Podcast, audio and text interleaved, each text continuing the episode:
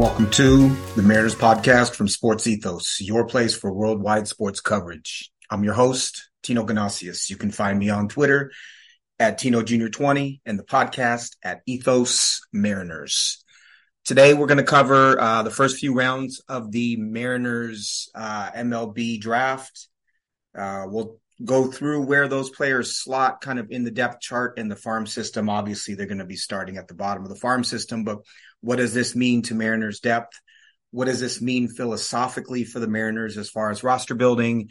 And then where do the Mariners have some surplus uh, from which they can deal to improve the team for uh, this season? So the Mariners picked 22nd, 29th, and 30th uh, in the first, I guess what you could call the first round. Uh, they got a compensatory pick at 30. That was uh, that was a compensatory A pick. The 29th pick, I believe, was for uh, Julio Rodriguez winning the Rookie of the Year last year. So the Mariners picked three times in the top 30. A uh, lot of fun. I'll go back to the fact that I wish that uh, baseball teams could trade their picks. I think it would make the draft a lot more exciting for the fans. But that said, uh, this was a, I think, a big boost for the Mariner system, and uh, they may have struck gold on a couple of these picks. So let's get started. Uh, the first pick the Mariners made was at 22. They picked Colt Emerson. Uh, he is a 6'1, 195 pound left handed bat who is currently listed as a shortstop.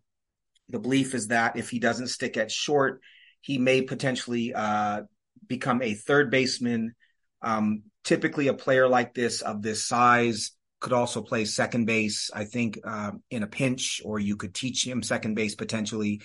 Emerson was a fast riser late in the uh, the pre-draft process. He's still only 17 years old. Um, age matters a ton in most baseball, uh, Major League Baseball uh, talent models. He was ranked 29th by MLB Pipeline coming into the draft. He was an Auburn commit. He's a high schooler, obviously at 17 out of Ohio. Uh, MLB Pipeline rated his hit tool a 60, his power a 50, run 55, field 50, and overall 50. Uh, the easy comp with Colt Emerson is Cole Young, the Mariners' first round pick last season or last year. Uh, he definitely looks like a high floor but lower ceiling type of player. I think Emerson could grow into some power. Uh, it's easy to say about most high schoolers, but uh, he has the type of swing that is, he's got a really pretty left handed swing.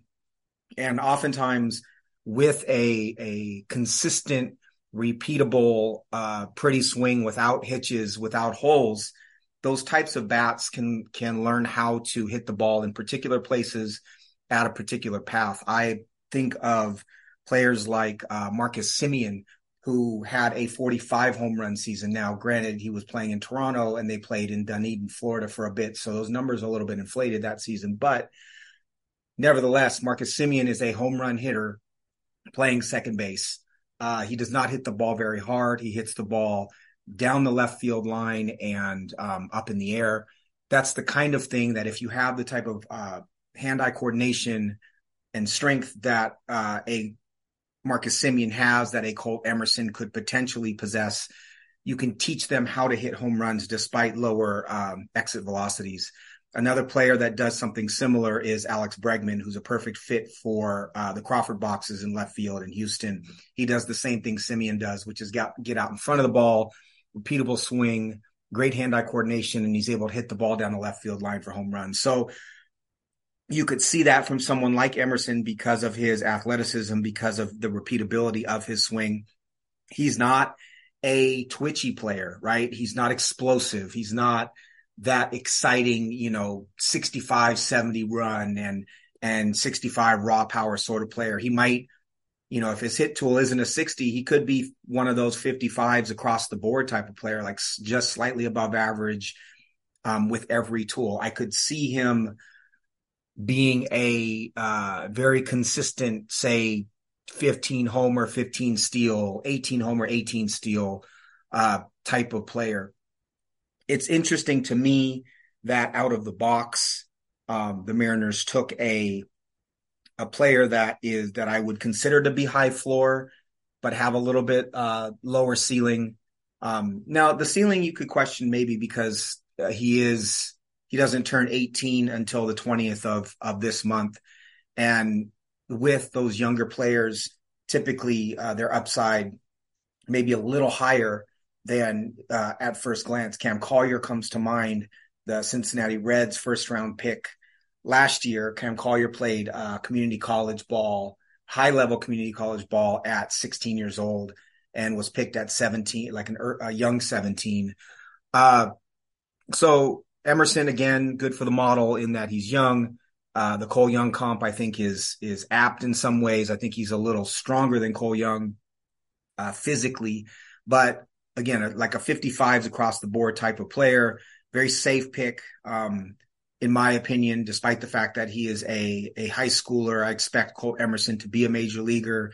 I think his floor as a major leaguer is a utility, strong side platoon utility bat, but uh, he could become, you know, a 280, uh, like I said, 15 to 18 home run with some speed. I don't think he's an all star, um, but you get great value if you can find a regular major league bat um, at the 22nd pick. Next, with the 29th pick, the Mariners took Jonny Farmelo, who is a also a left-handed bat, right-handed outfielder, current, probably projects as a center fielder as of right now. Athletic dude, uh, 6'2", another riser late in the draft process, ranked 39th by MLB Pipeline and 45th by Baseball America. Uh, he was a University of Virginia commit out of a Virginia high school. Uh, you look at him at the at the MLB Combine, and the dude is is just yoked, right? Not in the in the muscle bound sort of way, but in the like sinewy, strong, very little body fat athlete. You could see him playing linebacker. You could see him playing wide receiver. Um, just a, a athletic dude. Uh, Pipeline has his hit as a 50, power 50, run 60, field 50, overall 50. Uh, in my opinion, from what I saw from him, uh, you know, short swing, strong hit tool, um, fast. I think he's going to get faster. He was a shortstop pre, uh, previously to moving to center field, just an athlete. So I think the upside with Farmelo is higher than it is with Emerson. Uh, one comp that was being thrown around during the draft was Christian Yelich. Uh, I think Yelich is six four, and so the, the height is a little bit different. Um, hopefully Farmelo doesn't hit as many ground balls as Christian Yelich does, but uh, I love a short swing, right? I'm a sucker for a short, compact swing that's that no, understands that it's strong, that understands that there's um, ability to hit the ball out, and all you got to do really is make good contact. Pete Alonso has a short swing, not the same swing as Farmelo, obviously, but when I think of shorter swings with power, I think of like a Pete Alonso type of swing. Um, so Farmelo is interesting in that again that he's an athlete. They did play shortstop.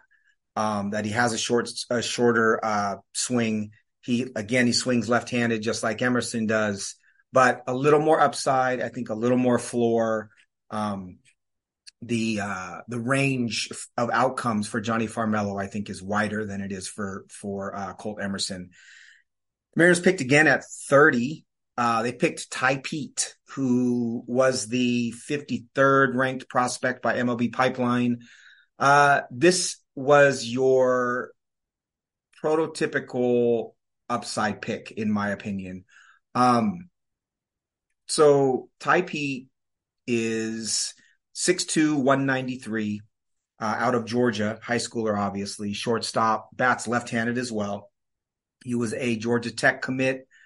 Um, he is a power over hit currently uh, as far as his um, his tools go. Pipeline has his hit as a 45. His uh, or excuse me, yeah, his hit as a 45, his power as a 55, his speed 60, arm 60, field 55, overall 50. So his overall is the same as the other two guys uh, that I spoke of previously, but he's as extreme floor and ceiling as uh, as I think you will find. Um, he's fun. I really, uh, I'm really excited about about Tai Peete and his his upside. So he was a pitcher uh, last year, last summer, and he was getting up to 95, and then he basically walked off the mound on an East Coast uh, showcase in August with an injury that's never really been clarified. Obviously, the Mariners would, um, you know, get the medicals on Tai Peete and to make the decision that they wanted to take him with the 30th pick. So I wouldn't worry too much about the elbow. I don't think he's going to pitch anymore um, unless he doesn't he doesn't pan out as a hitter. But just explosive, all around athlete, uh, plus speed, plus strength. Um, another guy you could see playing multiple sports just looking at him. He has the because he's six two. Uh, some people were saying even six three. You could see him moving to third base uh, in the future. You could certainly see him in center field as far as his speed and arm go. Um, if he gets big enough, maybe even a right fielder. But Tai Peete's an athlete, and I think this was a lottery ticket. It looks to me as if the Mariners just said, you know, we have a third pick in the top 30 because of Julio. Um, this is, we're going to take one guy in Emerson who's safe, who's pretty safe, uh, is going to provide value. We're going to take one guy in Farmelo who just looks to be uh, just an athlete who has baseball pedigree. Um, you know, I think Farmelo's upside may not even be that of Tai Peete, at least athletically, but an upside play with a floor that's not at the basement, right? Whereas Tai Peete is like basement floor, attic ceiling, just as wide as the range ranges could be, but is it could be a dude, right? You could be talking about him as a star um, he is the pick of the Mariners that I'm most excited about in the top 30, uh, just because it's fun to root for guys like that. So, Tai Peete, again, 17 years old, won't be 18 until August uh, 11th. So, Mariners are obviously following that model of picking younger players. Um, their model tends to value that, it looks like. Uh, so, those are the top three. Mariners took three left handed bats at 22, 29, and 30 two of them middle infielders, one of them a center fielder, definitely playing that up the middle uh, game that a lot of the the major league organizations play, where you say, if I can pick a player that is starting at a premium defensive position, if they grow, if they can't play it, at least we will get some value if they move down the spectrum just a little bit. If Emerson is a second baseman or a third baseman, so be it, right? You you need those positions as well. He's starting at shortstop. There's nothing wrong with his de- defense as of now. The Mariners just may have another shortstop who's better defensively or a better fit.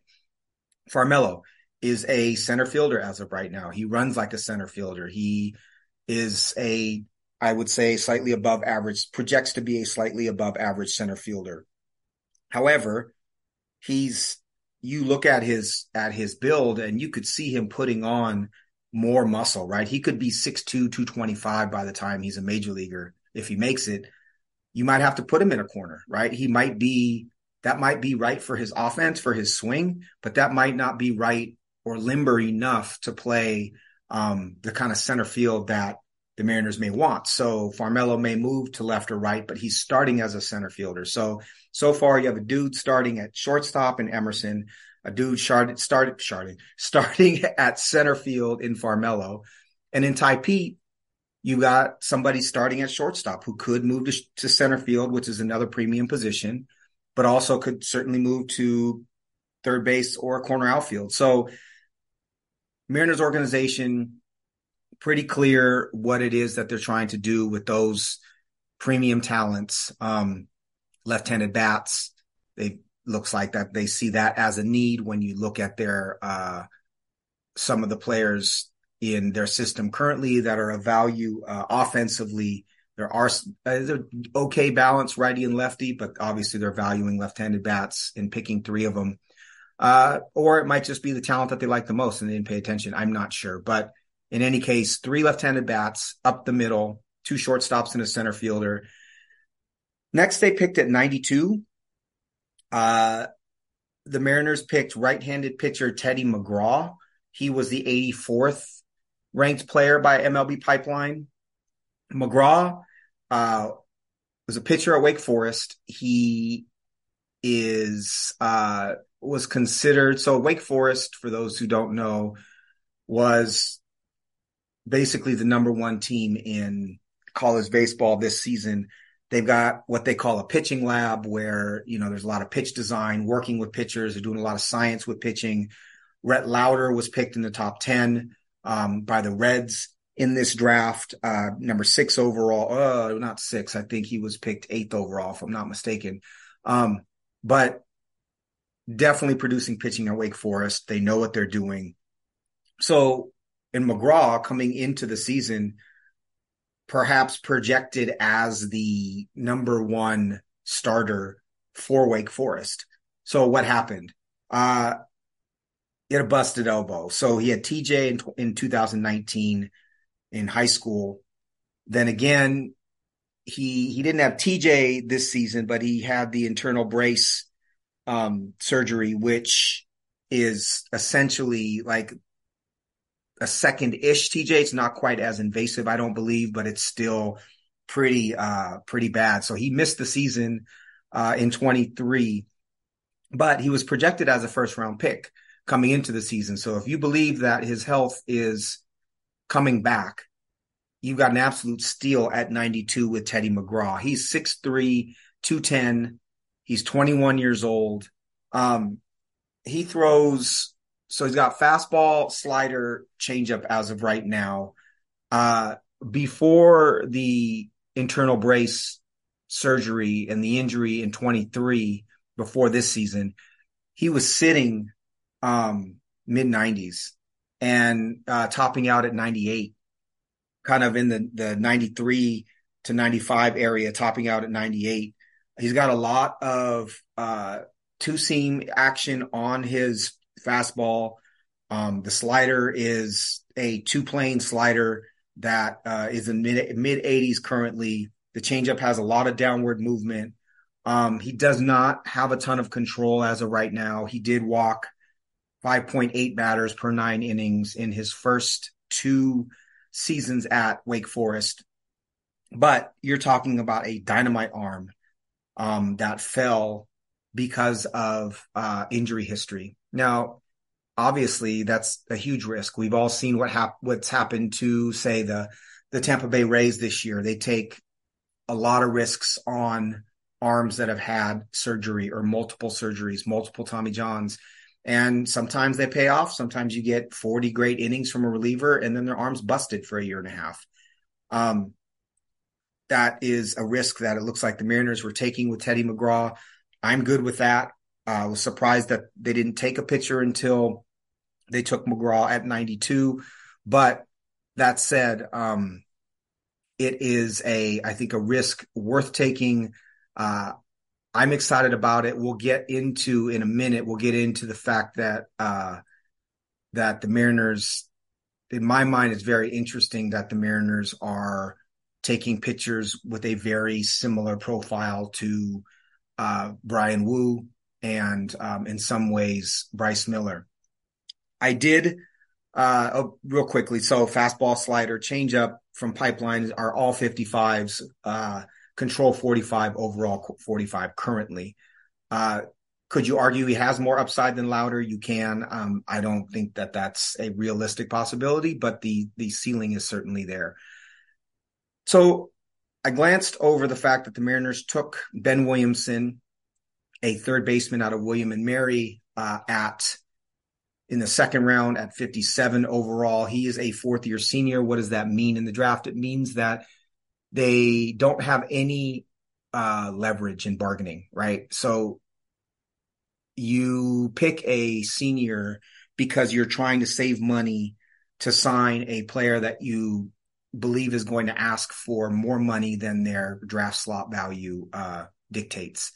And so Williamson is clearly a a pick that um, was made to save money to sign someone else. Typically, those guys are high schoolers that you're trying to keep away from uh, going to college. Both McGraw and Williamson are fourth year seniors, uh, as is Brock Rodden and Brody Hopkins, who are the picks in the fifth and sixth round. So clearly, the Mariners were going after super high upside. Oh, sorry, excuse me, they were fourth year juniors, as is McGraw. Um, but the Mariners are clearly going after upside uh, with high schoolers, big, big, big upside, and some signability with the uh, um, with the college players. So Williamson is people were comping him in some ways to like Tyler Locklear because they're both coming out of um, non Power Five schools, uh, both kind of slow footed, uh, right handed hitting uh, third baseman who may move to first base, but with a good hit tool. Williamson's got real pop. He's got real pop. And while I don't think he is a second round talent, I, he wasn't in the uh, in the pipeline top 150 or top 250, I believe. Um, he still is a he's a hitter. And uh, I think the Mariners saw what they got with Locklear and are trying to do something similar with Williamson. Um, he's going to move quickly. Uh, I believe he's 22, 23, or 23 years old. Excuse me. I can look that up. 22 years old right now. Um, but he's going to move quickly. If his bat uh, to ball skill is great and he's got some power in that bat, then you're looking at a steal. Uh, but that was the Mariners' second round pick in 57th overall, and Ben Williamson out of William and Mary. Uh, Aidan Smith was their fourth round pick, 124 overall. He was actually 78th ranked by Pipeline. He's a right handed hitting outfielder out of Texas. He's 6'3, 190. Uh, big strapping young kid. Uh, Mississippi State commit. That's a baseball factory. He's hit over power approach as of right now and a center fielder could grow into a corner outfielder. Um, he's got the size too. And the idea is that if he learns how to hit and learns how to get the bat to ball first, the power will come as he gets stronger. Um, his senior year, they started to see more power come uh, with that type of approach. So Aidan Smith, I think, is one of the players that the Mariners are trying to sign for more money than slot. Uh, he is part of why they might try to save on a guy like Williamson. But Aidan Smith is an athlete and he'll be interesting to watch. Uh, again, right-handed bat out of Texas, 6'3", 190, Mississippi State commit. Uh, pick 160, which was the fifth round, is Brock Rodden, shortstop out of Wichita State, uh, fourth year junior, 5'9", 170. He's a switch hitter. He's from Oklahoma. He was a third team All American. Doesn't strike out much, draws walks. Uh, so you see that, you see switch hitter, you see the size that's basically my size, 5'9, 170. Um, you think, okay, like utility infielder maybe moves to second base because of the size, but he's posted 110 plus max exit velocities. What does that mean? means that he's got some thunder in his bat that you wouldn't associate with that type of size. Um, so he's a guy who I think his floor is that of a if he does make the major leagues, it's that of a you know a utility guy. But if those EVs are for real and they translate with the wood bat, you might be looking at a better player than um, what the 160th pick overall says. Keep an eye on Brock Rodden. He's going to be a fun player to watch. Uh, and then the next round in the fifth, the Mariners or sixth, they at 187 overall, they took Brody Hopkins out of Winthrop, South Carolina. Uh, Hopkins is 6'4, 200 pounds, right handed pitcher. Uh, two seam fastball or fastball with a lot of sink, slider, and changeup. Those in the mid 90s already. Uh, he's been a two way player. What's interesting about him is so this moves me into talking about let's start with the pitchers that the Mariners took. So they took Teddy McGraw, right-handed pitcher out of Wake Forest. Uh, fastball with some sink, slider, changeup. and injury history, but the number one Wake Forest pitcher coming into the year. And Brody Hopkins, uh, similar in size, six four, uh, sinking mid 90s fastball, slider, and changeup. Uh, I have in my notes, multiple has been two way. So you look at it's clear the Mariners have a formula, which is we can take a moldable arm that throws a mid 90s fastball or even low 90s fastball, add some velocity. If it has sink, we can teach them how to throw the four seamer up in the zone, but they've got to have a breaking ball like a slider. And we hope that they have some sort of changeup that they can throw to left handers. And if they're a right handed pitcher, I say that because that's the model of both Bryce Miller and Bryan Woo. Miller has that elite spin four seamer that he throws up. He can throw it down too. He's got the slider, the gyro, and the sweeper. He hasn't thrown much of a changeup yet, but it's clear that they helped him harness that fastball and taught him that fastball. And he's able to use that um, the majority of the time. Bryan Woo is even more the model of the pitchers that I see the Mariners taking in this draft, where Woo throws a four seamer and a sinker. Now it's kind of at the same frequency um, as I talked about in his last start. So, and it's similar to even a, a George Kirby, where Kirby will throw the sinker up in the zone uh, as a two seamer so that it tails into right handed hitters.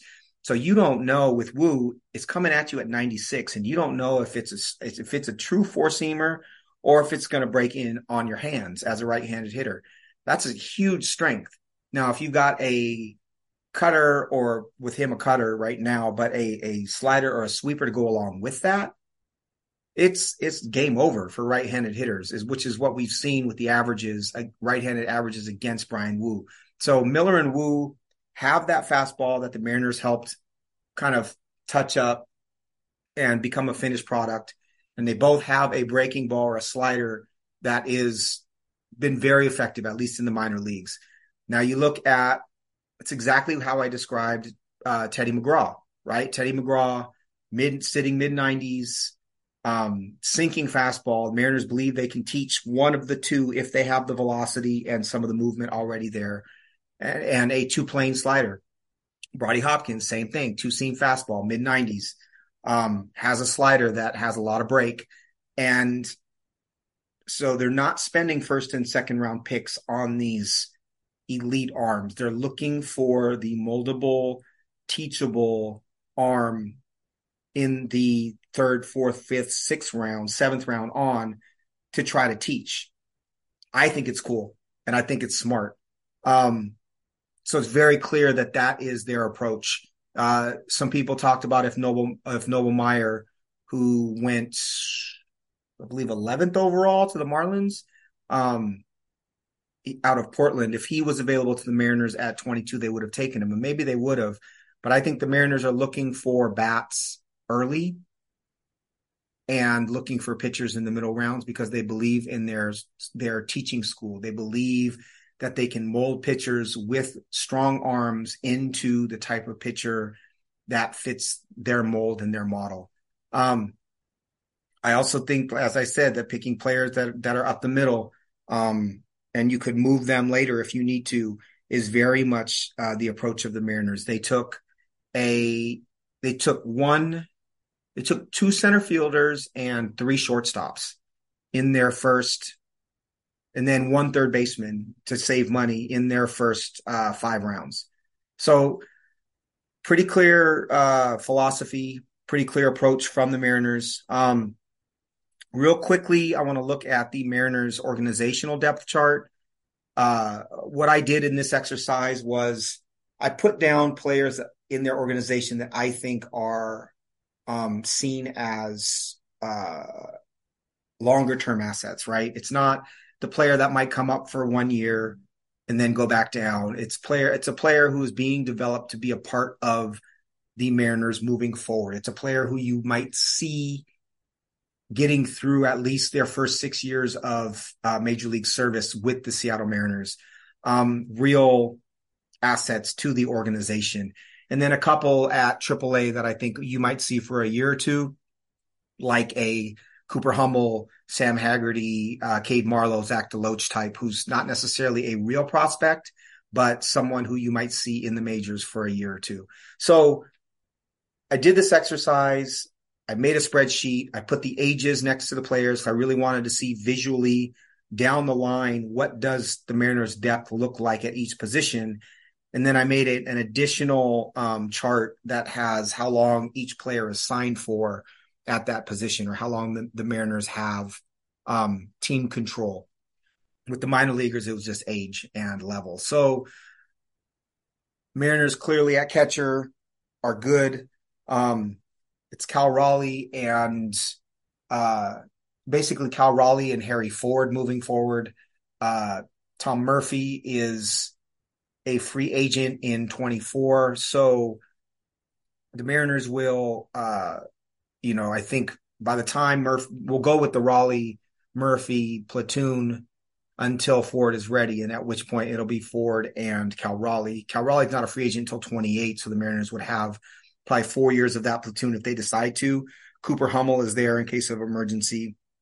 At first base, Ty France is uh, a free agent in 2026. So as long as he's producing with the bat, I think it's his position to hold. I've said before, I'd love to see them upgrade over Ty France because I think he's a slightly below average offensive first baseman, but the Mariners seem to like him there. I do think you're going to see uh, Tyler Locklear get a shot to play first base eventually. He's 22. He was the Mariners, I believe, second round pick out of VCU in last season's draft, similar to Ben Williamson, but I think a better bat overall, a little more talented. Uh, Locklear has been raking in high A so far this season, um, the Northwest League, Everett. So we'll see.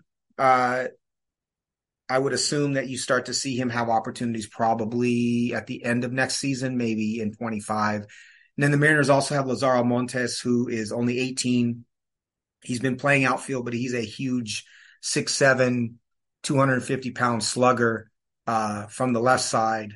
Uh, he's he's kind of probably four years away, so at least three years away. So put him on the back burner, but keep his name in the back of your head.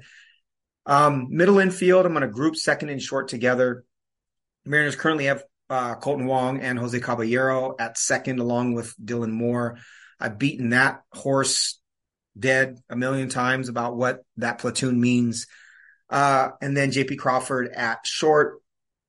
Uh, Wong is a free agent in 24. Uh, Caballero they'll have until the end of his career. Basically, he's a free agent in 30. And then JP Crawford's uh, JP Crawford is a free agent in 27. So Mariners have team control stability at in the middle infield. Um, but obviously they've spent a lot of draft capital and uh, international free agent money recently. Uh, they have Axel Sanchez in A ball. He's 20. Um, he's got, a, I'd say, a league average bat, a good, a good defender. Uh, Michael Arroyo is in A ball. Uh, he is 18 years old, um, also a shortstop. He actually has moved Cole Young to second base at times on that team. Um, talented player. You'll see him move up in Mariners top 10 pretty soon here. Uh, Felnin Celestin, who I've talked about at length, uh, the Mariners top international signing last year at 17 years old. He is a shortstop for now. Uh, might be the best athlete in the Mariners minor league system. Uh, so he's the he will be the shortstop of the future unless he moves off of short. And then, as I mentioned, Mariners have Tai Peete as well, who they just drafted. Peete and Celestin are the same age at 17. Um, so huge depth at short.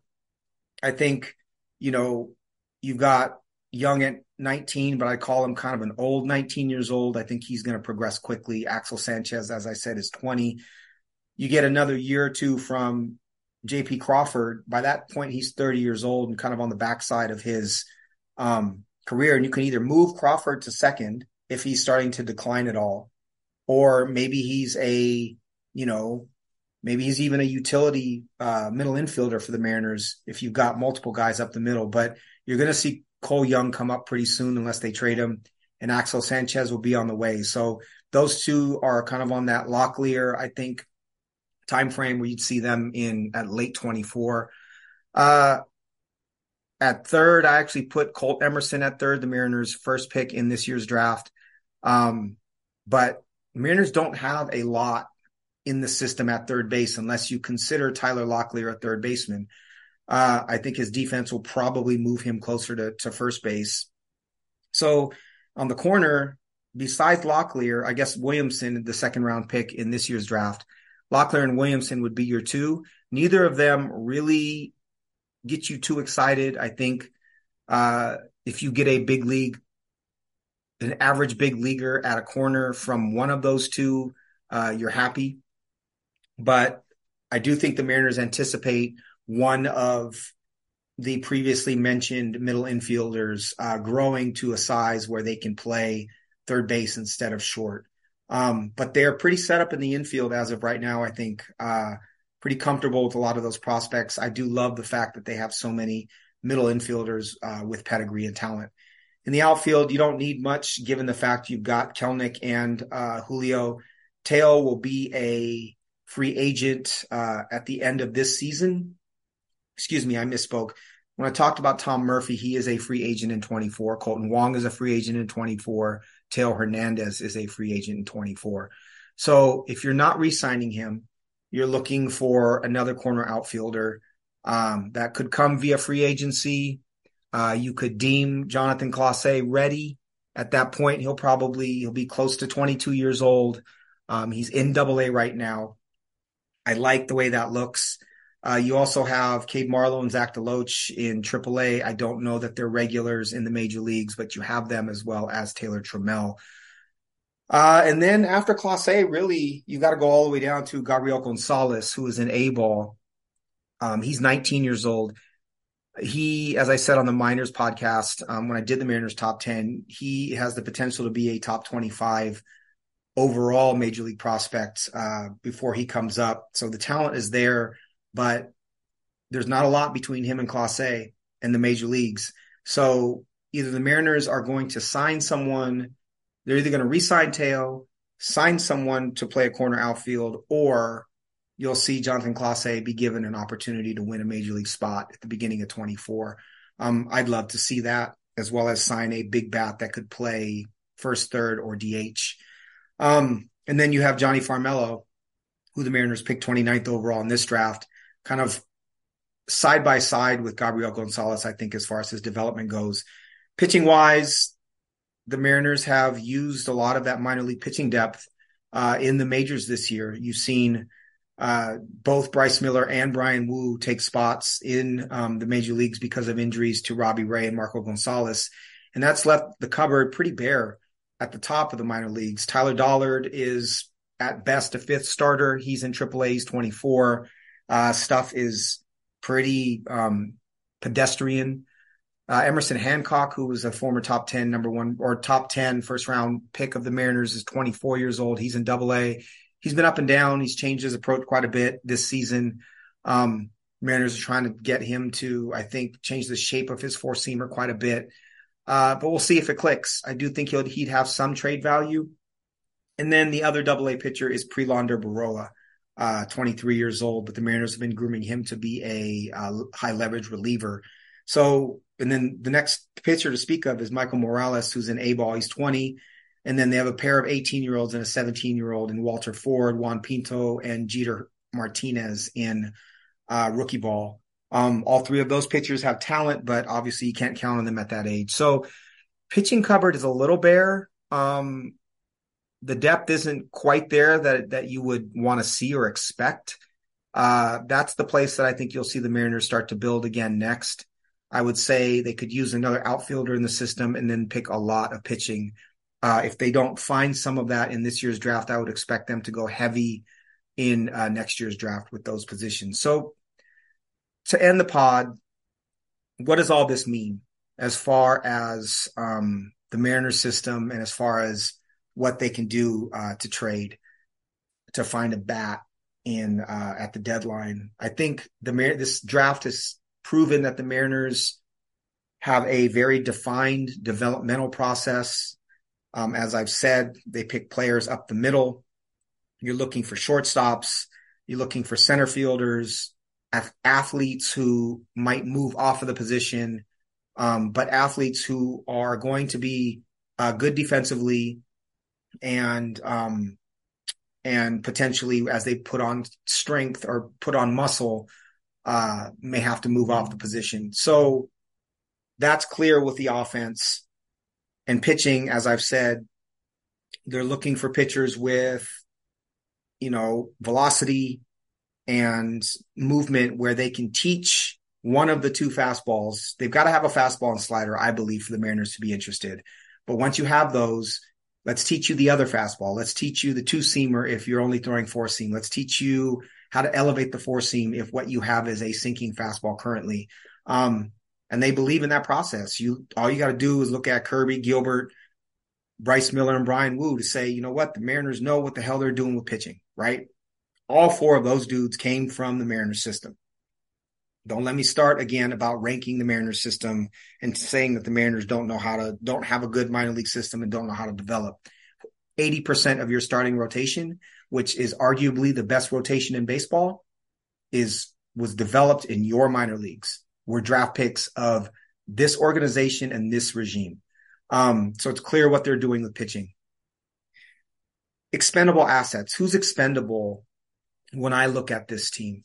Um, as much as I love Celestin, I think any of the minor leaguers, really any minor leaguer in this system currently, I think the Mariners could afford to trade if they found exactly the bat that they wanted, right? That bat for me is Jorge Soler. I've beat that dead horse as well. If someone wanted Harry Ford, I would listen. I think that catching prospects are very volatile. Um, the outcomes are very difficult to predict. There's a reason why you don't see high school catchers in particular picked very high. Um, it's scary.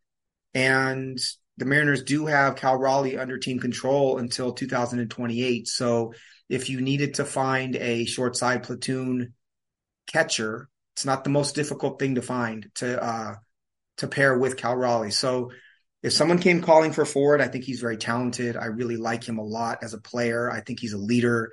I'm excited to see him as a Mariner. You'd have to listen with the right bat. If someone came calling for Jonathan Clase, absolutely you listen. I think there are some questions. Does he stay in center? Is his hit tool enough? Um, he's still talented. I still like him. I still think there's huge potential, but you have to listen on him. And then anyone else, you're talking about Prelander Berroa, a, a reliever in all likelihood, and then a bunch of 20 year olds, right? Axel Sanchez, Michael Arroyo, Gabriel Gonzalez. I love those dudes. Lazaro Montes, Felnin Celestin, Cole uh, Cole Young. I I like those guys as prospects. I think they are going to be very good, but those are the kinds of players you can't be afraid to trade at the deadline if that player is going to give you an opportunity to win a World Series. Um, do you give up three of them? not sure. Better be a damn good bat. Uh, and then the one the one bat out of all of those that I would be um, hesitant to deal is Celestin. I think he has the highest upside of any of the players in the Mariners minor leagues. Um, but again, you have to listen.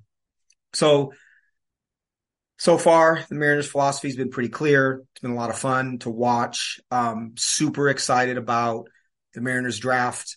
Uh, again, you have safety, I think, in Colt Emerson, high floor, lower ceiling, Cole Young comp. Uh, you've got a little more, a little higher ceiling with Jonny Farmelo, left-handed bat, athlete, center fielder, moved off a shortstop, short left-handed swing, Christian Yelich comp, and then you've got the lottery ticket and Tai Peete. Uh, just looks like a safety, you know, looks like a free safety, strength, speed, arm, power, throwing 95 out of high school, super fun. Um, players like this make me nervous, right? You're coming in with the lesser hit tool. Uh, I, I'm not a contact over power type of dude. I don't, I don't love the Cleveland Guardians approach, but you want to see something there. And as of right now, uh, it's more athlete than it is hitter. So we'll see what happens with him. And then with McGraw and uh, Hopkins, the two pitchers they took, it's just upside plays. And, you know, I don't think the Mariners are counting on either of those two for sure to be a part of the rotation at, in the way that they would picking a guy in the first round. But um, we'll see with those guys. So draft is super fun. Uh, I've enjoyed it. I hope you've enjoyed the podcast. Uh, there's some background on those players, kind of state of the Mariners organization with regards to their minor leagues and who they might be able to deal. Um, thank you for listening to the Mariners cast. Uh, we are presented to you by Sports Ethos. Once again, you can find me. I'm Tino Ganasius on Twitter at Tino Junior 20 and the Mariners cast at Ethos Mariners, E T H O S M A R I N E R S. Uh, enjoy the rest of your Tuesday. Enjoy that All Star game. It is uh, July 11th. Actually, before I go, I totally forgot to mention uh, the Julio Rodriguez performance in uh, the home run derby. So well, I sh- should have done this at the top instead of at the back. Um, Julio, man, Julio's winning the hearts of everybody, uh, nationally, internationally. I put up 41 home runs in uh, in round one and totally stole the show. I know Vladdy won the home run derby, and Julio basically swung himself um, to exhaustion in that first round. But the show he put on was unlike anything I've ever seen in the home run derby. I, I it's wild that he goes to right center so much in game and everything he hit in the home run derby was uh, left of center. Uh, I think it's like a, a, tease as to what could happen if Julio can actually start to get out in front of the front of the pitch uh, and hit it pull side. But man, like megawatt superstar is the only thing I can say when I see him.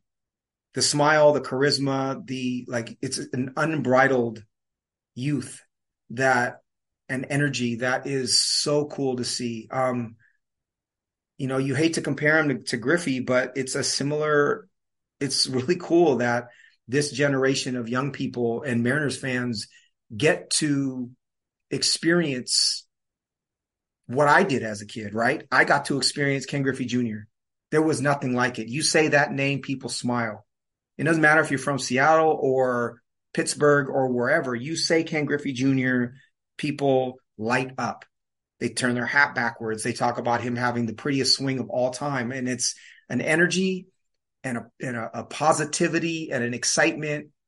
It's like your heart races because this was your dude and he's just fun and cool. And Julio is bringing that same type of energy to Seattle and to baseball you know, I, I, I would have told you that it was blasphemous to uh, compare any Seattle baseball player to Ken Griffey Jr. ever because of what he did for my childhood and for a lot of like a lot of the guys that I grew up with, a lot of the kids I grew up with.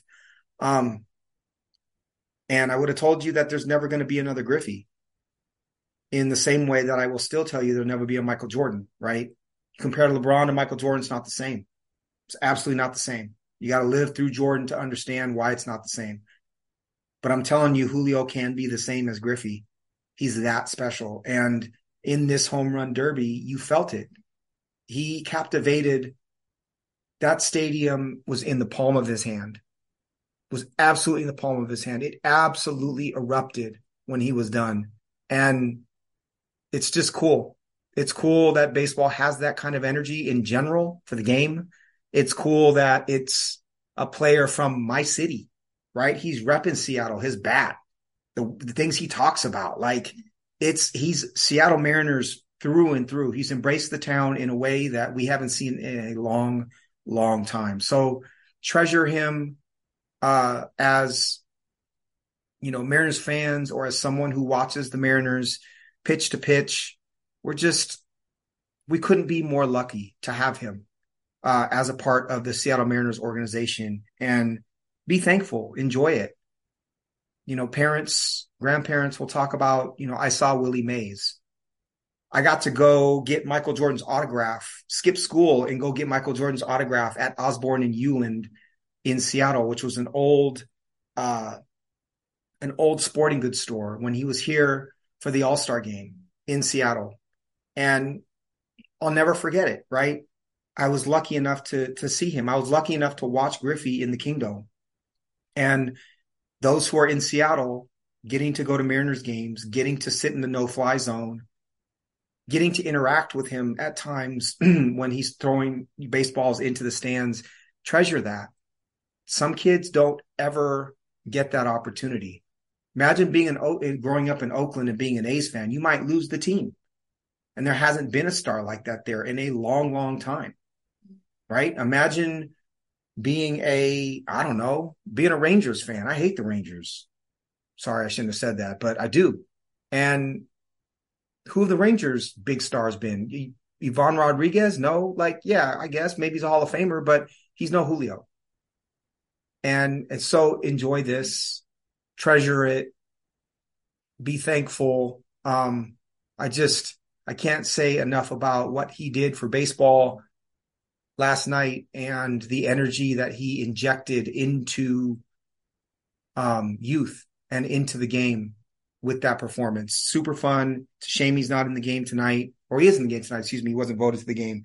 Um, it'll be fun to watch him out there in the All Star game tonight as well. Uh, but yeah, thanks Julio for an incredible experience. Um, in the home run derby last night. Super, super fun, super important to the Mariners, super important to the success of Major League Baseball. Once again, thanks for listening. This was the Mariners cast. Uh, I am presented by Sports Ethos. You can find me on Twitter at Tino Junior 20. That's T I N O J R 20 and the podcast at Ethos Mariners, E T H O S M A R I N E R S enjoy your Tuesday afternoon. Enjoy the All Star game. Uh, enjoy Seattle, the sunshine. Take care, you guys.